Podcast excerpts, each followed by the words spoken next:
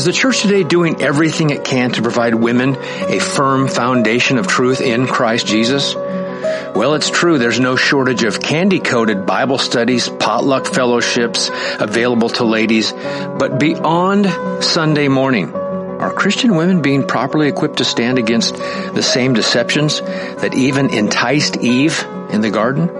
In an attempt to address the need for trustworthy biblical resources for women, No Compromise Radio is happy to introduce Equipping Eve, a ladies only radio show that seeks to equip women with fruits of truth in an age that's ripe with deception. My name is Mike Abendroth, and I'm pleased to introduce your host, Erin Benzinger, a friend of No Compromise Radio, and a woman who wants to see other women equipped with a love for and a knowledge of the truth of God's Word. Well, hello, ladies, and welcome to Equipping Eve, the show that seeks to equip you with fruits of truth from God's Word so that you can be so well versed and so grounded in the truth that is found in God's Word alone, you will know error when you see it. Whether that's in the church, whether that's in uh, your child coming home from school with some crazy, wacky, secular humanist idea, you will be able to go back to God's Word and say, no, no, here's what God says. And God's Word is the only thing that is authoritative over our life. Why? Because it comes from God. God's word reflects who he is and he is holy. He is just. He is righteous. He is true. Jesus Christ said, I am the way, the truth, and the life. No one comes to the Father except through me. Jesus Christ is God. God's word is true. It is unchanging. It will never change. It is immutable like its author. God Himself. The Bible says in Isaiah 48, the grass withers, the flower fades, but the word of our God stands forever. 1 Peter 1, 24 to 25, quoting Isaiah 40, for all flesh is like grass and all its glory like the flower of grass. The grass withers and the flower falls off, but the word of the Lord endures forever. And this is the word which was preached to you. God's word does not change because, as I said, its author does not change. God himself is immutable. Malachi 3 6, I, the Lord, do not change. And those are, of course, just a very tiny handful of verses speaking to the immutability of God and his word in his word, our authority over all matters of life, faith, and practice. So ladies, that's what we do here at Equipping Eve. You know, we could sit here and talk about all the false teachers and, oh, you know, what's Joyce Meyer doing now and what's Andy Stanley doing? Listen, Andy Stanley is denying the authority of God's word is what he's doing as I tape this. And you know what? That shouldn't surprise us. He's been doing this for years. He was a little more subtle in some people's opinion.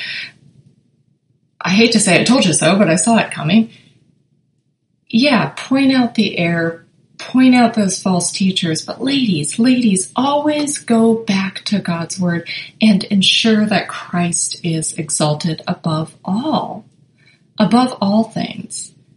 Instead of going around and throwing ad hominem attacks at the false teachers you don't like, exalt Christ.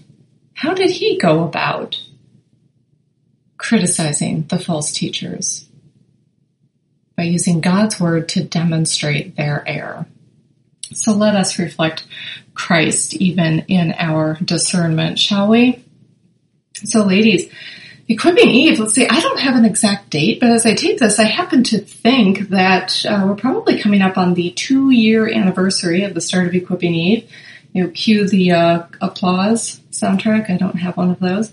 So that's exciting. Of course, we are bi-weekly. Is that the right term? Usually, anyway, we try to air a show every two weeks. That doesn't always happen, and my apologies for that. Uh, once the shows are recorded, I edit them and send them off, and um, and so sometimes they make it up on time, sometimes they don't.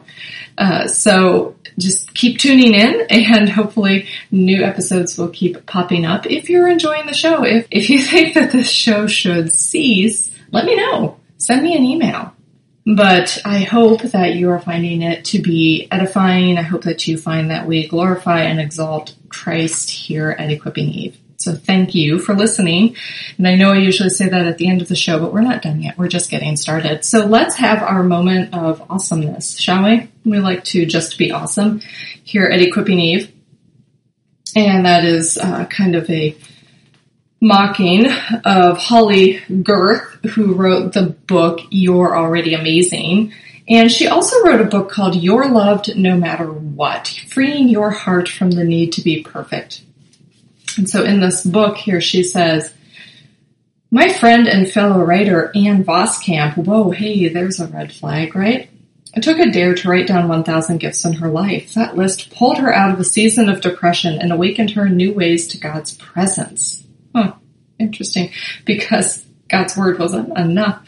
She says, all gratitude is ultimately gratitude for Christ. All remembering is a remembrance of Him. For in Him all things were created, are sustained, have their being. Gratitude is like kryptonite to perfectionism. So then Holly Gerth gives us some tools that you can use to count your blessings. Um, and one of them is to download Ann Voskamp's 1000 Gifts app. I didn't know that existed. That makes me sad. Uh, she also says you should make gratitude part of your decor. Make or find a simple give thanks sign and put it in a spot where you'll see it each day. Bathroom mirror, refrigerator door, in your garage wall where you pull in the car. That's weird. Get a gratitude buddy. Okay. So, um, alrighty. I gotta go get my glitter pen out and make my give thanks sign. You know, there's uh, this idea you're loved no matter what, you're enough, you know, stop trying to be perfect. Hey, you're not going to be perfect. Nevertheless, as Christians, we strive for holiness because we are to reflect Christ, are we not? And the process of sanctification is not just sitting back on the couch saying, let go, let God, and okay, God, make me holy. No, no, no, no, no. It's a process that you are actively involved in. We are grieved, hopefully, if you're not, you might want to be praying about that. And so, you're loved no matter what because of Christ and who you are in Christ. This whole idea of you're enough just the way you are, don't change, that is very borderline dangerous, if not straight up dangerous, in saying, you know what, just, it's okay that you sin constantly, that you're in that besetting sin and not actively seeking to mortify it, not grieved by it. It's cool.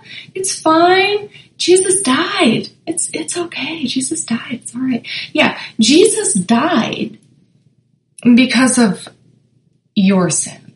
Jesus died to pay the penalty for your sin. Why then would you seek to continue to engage in that sin for which Jesus died? How does that honor him? How does that glorify him? It doesn't. It doesn't. It can't. It can't. So if you start seeing this mindset that is kind of prevalent in women's ministries that you're enough, start running. I would suggest start running. But that is not actually what we're talking about today in spite of the time we've spent on it. Ladies, I thought today that we would take a trip down your local road past your local church and take a look at some church signs actually just one uh, that I recently saw in my neck of the woods, and it's I didn't write it down exactly, but it said something to the effect of certainty is the absence of faith. Hmm. Certainty is the absence of faith. So it's saying that certainty and faith are not the same thing. Well, what do we do when we have these little word conundrums? Well, first, let's go to the dictionary, shall we? Let's go to our standard English dictionary. I type faith into my computer here and it tells me it is complete trust or confidence in someone or something. Complete trust or confidence. Well, then you'd be certain of that something or someone, wouldn't you? Hmm. Weird. I wonder what certainty means certainty is the firm conviction that something is the case. Huh, conviction, conviction. Where have I heard that word before. Oh, yes. Ladies, turn in your Bibles with me to Hebrews 11, the Hall of Faith, as it is fondly referred to. I love Hebrews. I love, love, love, love the book of Hebrews. Have you read the book of Hebrews lately? You should. You should go back and read it. I love the book of Hebrews. Hebrews 11:1. Are you there? Okay. Now faith is the assurance of things hoped for, the conviction of things not seen. Huh. Faith is the assurance of things hoped for, the conviction of things not seen. That sounds like faith might have something to do with certainty, and not in the same way that this church sign was talking about. Hmm. Okay, so let's go back to the dictionary. If we go to Merriam-Webster and we look up assurance, Hebrews 11.1 says faith is the assurance of things hoped for. Assurance, says uh, Merriam-Webster, is the state of being sure or certain about something. Oh, weird. So if I'm certain of something, Hebrews 11 is saying, if I have assurance, faith is the assurance. So faith is the state of being certain about something. So then certainty couldn't be the absence of faith. Weird. Okay. Well, what about conviction? Because Hebrews 11.1 says that faith is the conviction of things not seen. Well, Merriam-Webster says conviction is a strong belief or opinion, the feeling of being sure that what you believe or say is true. Oh, that would mean you're certain about something, wouldn't it? Well, that's strange. I mean, how dare you be certain of something, right? I mean, certainty, certainty is the absence of faith. Is it? John MacArthur, in his sermon on this text, which is called What is Faith, ironically, says that the word faith is a simple word in the Greek and it means belief, trust, confidence. Faith. Okay. So that sounds to me like you're certain. If you have faith in something, you have certain. Well, why would you have faith in something that you're not certain about? You know, I'm sitting in a chair right now and I have faith that this chair will uphold me and not send me crashing to the floor. And in fact, I'm certain that the chair will hold me. Now, something like that, I suppose, could be proven wrong and I'm sitting here hoping that the chair doesn't come crashing down. However, we exercise faith on a daily basis in things that are so transient and so temporary and and yet are we to not exercise faith in the God of the universe? We have faith in our brakes in our car that they'll stop when we use them. And let me tell you from personal experience, that doesn't always happen. And yet we get in the car certain that our brakes will work. And so if we can have faith in something like that, why wouldn't we and, and be certain of it when it really could fail us? Why would we not be certain about our God who has promised in his word, his unchanging word, that he will care for his children? that he has promised for his children an eternal home. Why would we not be certain about those things? Friends, if you can't be certain about it, why do you believe it? Why do you have faith?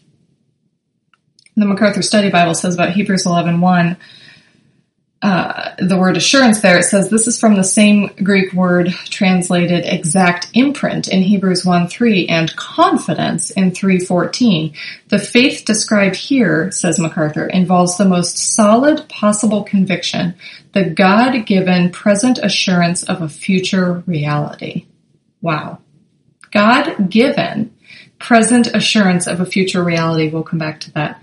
And he says about the phrase conviction of things not seen, he says true faith is not based on empirical evidence, but on divine assurance and is a gift of God. Amen and amen.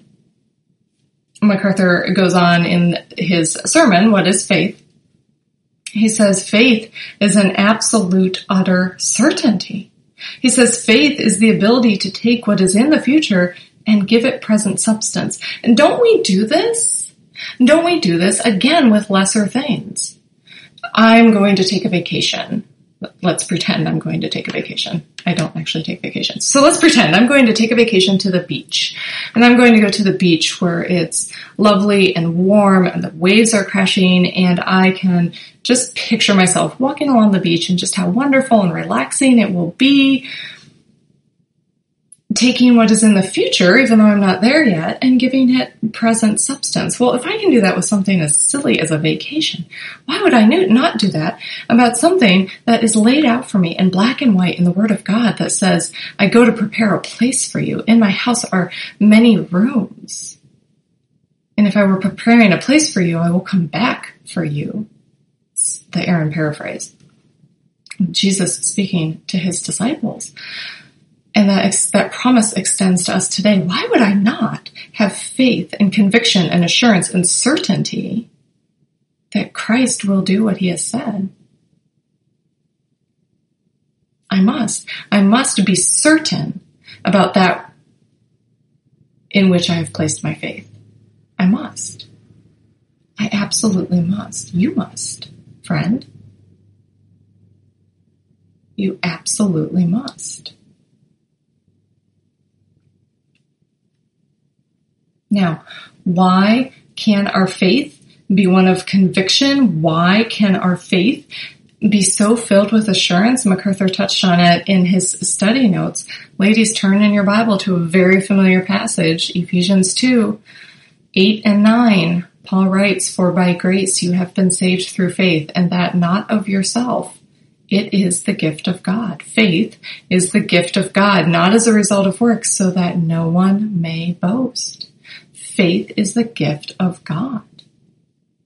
As MacArthur said, the God given present assurance of a future reality. True faith is not based on empirical evidence, but on divine assurance and is a gift of God.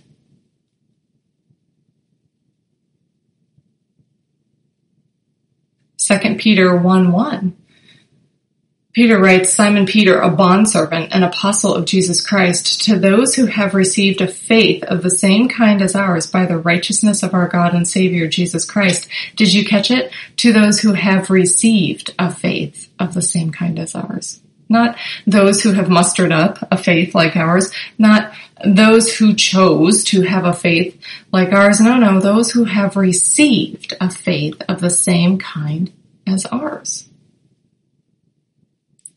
Philippians 1 29. I'll give you a second to turn there. Philippians 1 29. Paul writes, For to you it has been granted for Christ's sake not only to believe in him, but also to suffer for his sake. It has been granted to you to believe in him. Your faith has been granted to you. You received it. You didn't choose to have it. Acts 3 16.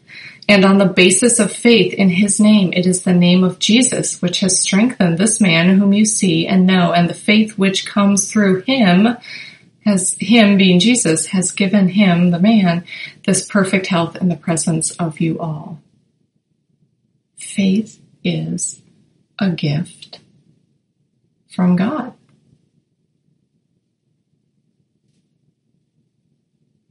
Is faith a gift? There's an article I'm really pulling from MacArthur here today.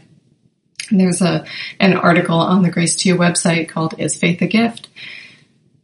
And it's based on Ephesians 2, 8 and 9, the most obvious, bold statement that faith is a gift of God. And, and this article says, our response in salvation is faith, but even that is not of ourselves, but is the gift of God. Faith is nothing that we do in our own power or by our own resources. In the first place, we do not have adequate power or resources. More than that, God would not want us to rely on them even if we had them. Otherwise, salvation would in part be by our own works and we would have some ground to boast in ourselves. Paul intends to emphasize that even faith is not from us apart from God's giving it. We don't want to boast in ourselves. That's what's so crazy about these people who think that you choose to follow Jesus. Well, then they need to walk around patting themselves on the back. Good job, Susie, on choosing Jesus. You must be smarter than Mary who didn't choose Jesus. Congratulations on obtaining your own salvation. No, that's not how it works. Faith is a gift of God. Repentance and faith, two sides of the same salvation coin, are both gifts from God. This article goes on, and I actually think this article was taken from the MacArthur commentary on Ephesians 2. And MacArthur writes, The story is told of a man who came eagerly but very late to a revival meeting and found the workmen tearing down the tent in which the meetings had been held. Frantic at missing the evangelist, he decided to ask one of the workers what he could do to be saved.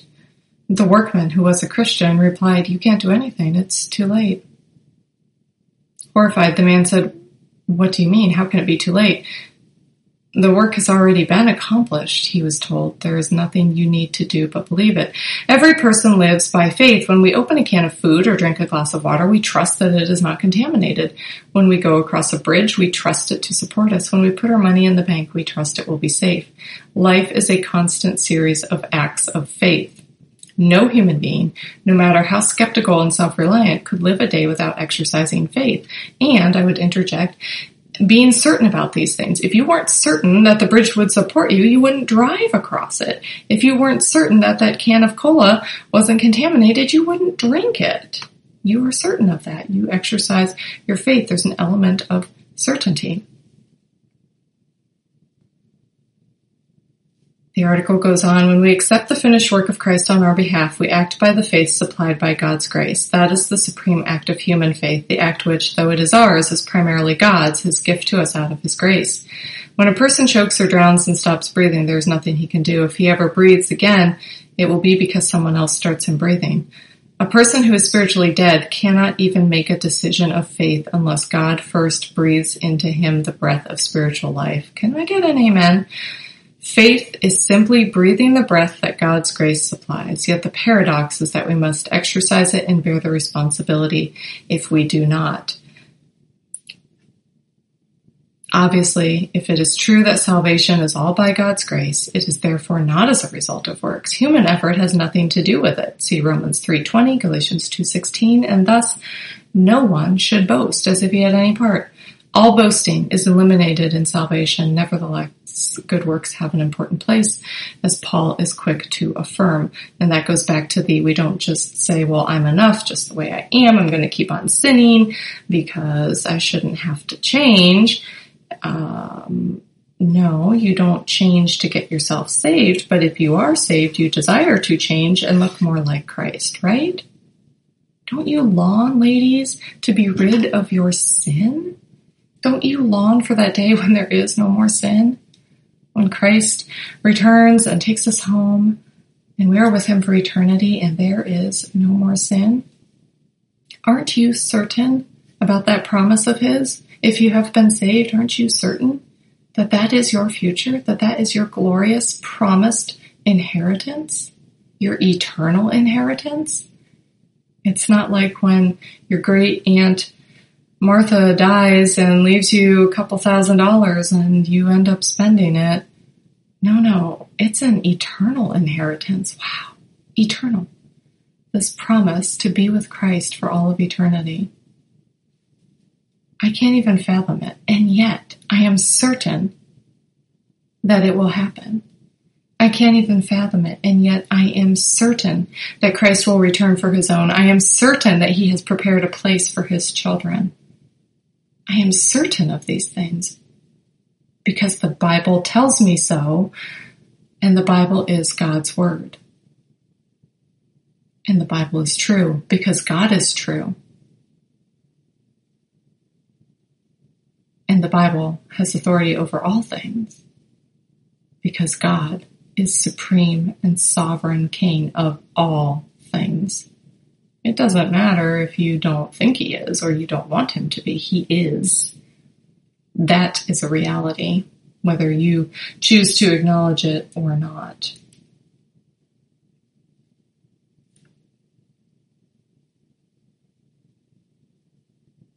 So ladies, let me ask you, is your faith a thing of certainty?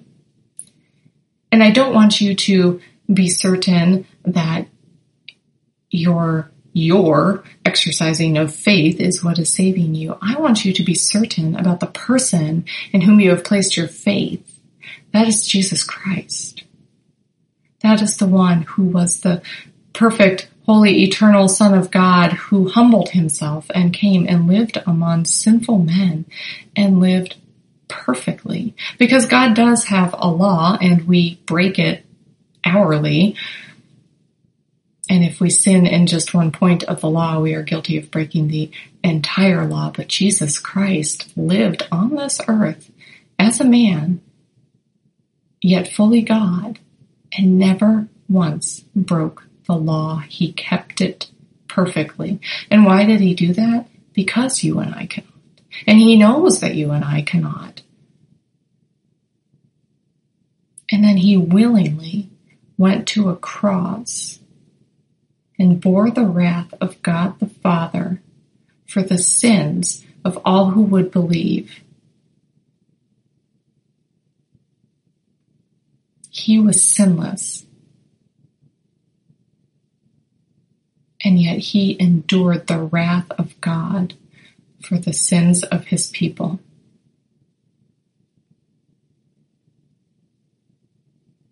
And he died and he was buried. And friends, he was dead. He didn't swoon. His disciples didn't hide the body. No, no, he was dead.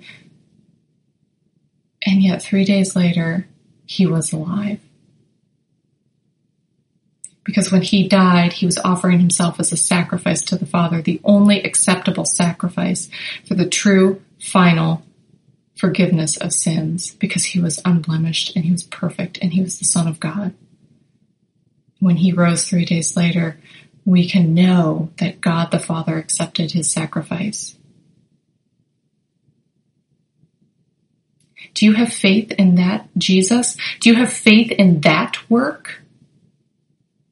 Are you certain of that work? Are you certain of that person? Certainty is not the absence of faith, it is the presence of faith. Faith in the Lord Jesus Christ, his person and his work.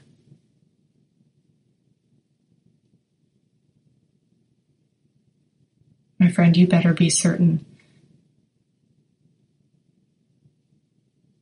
about your faith, about in whom you have placed it.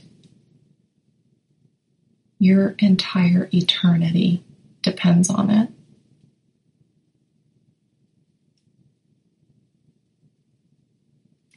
Okay, ladies, that is all for today. Thanks for joining us. Until the next time, get in your Bibles, learn about that God, that Jesus, the Holy Spirit that is given to us as salvation. Get in your Bibles. Get on your knees and pray to the Lord who saved you. And get equipped. Thanks for listening.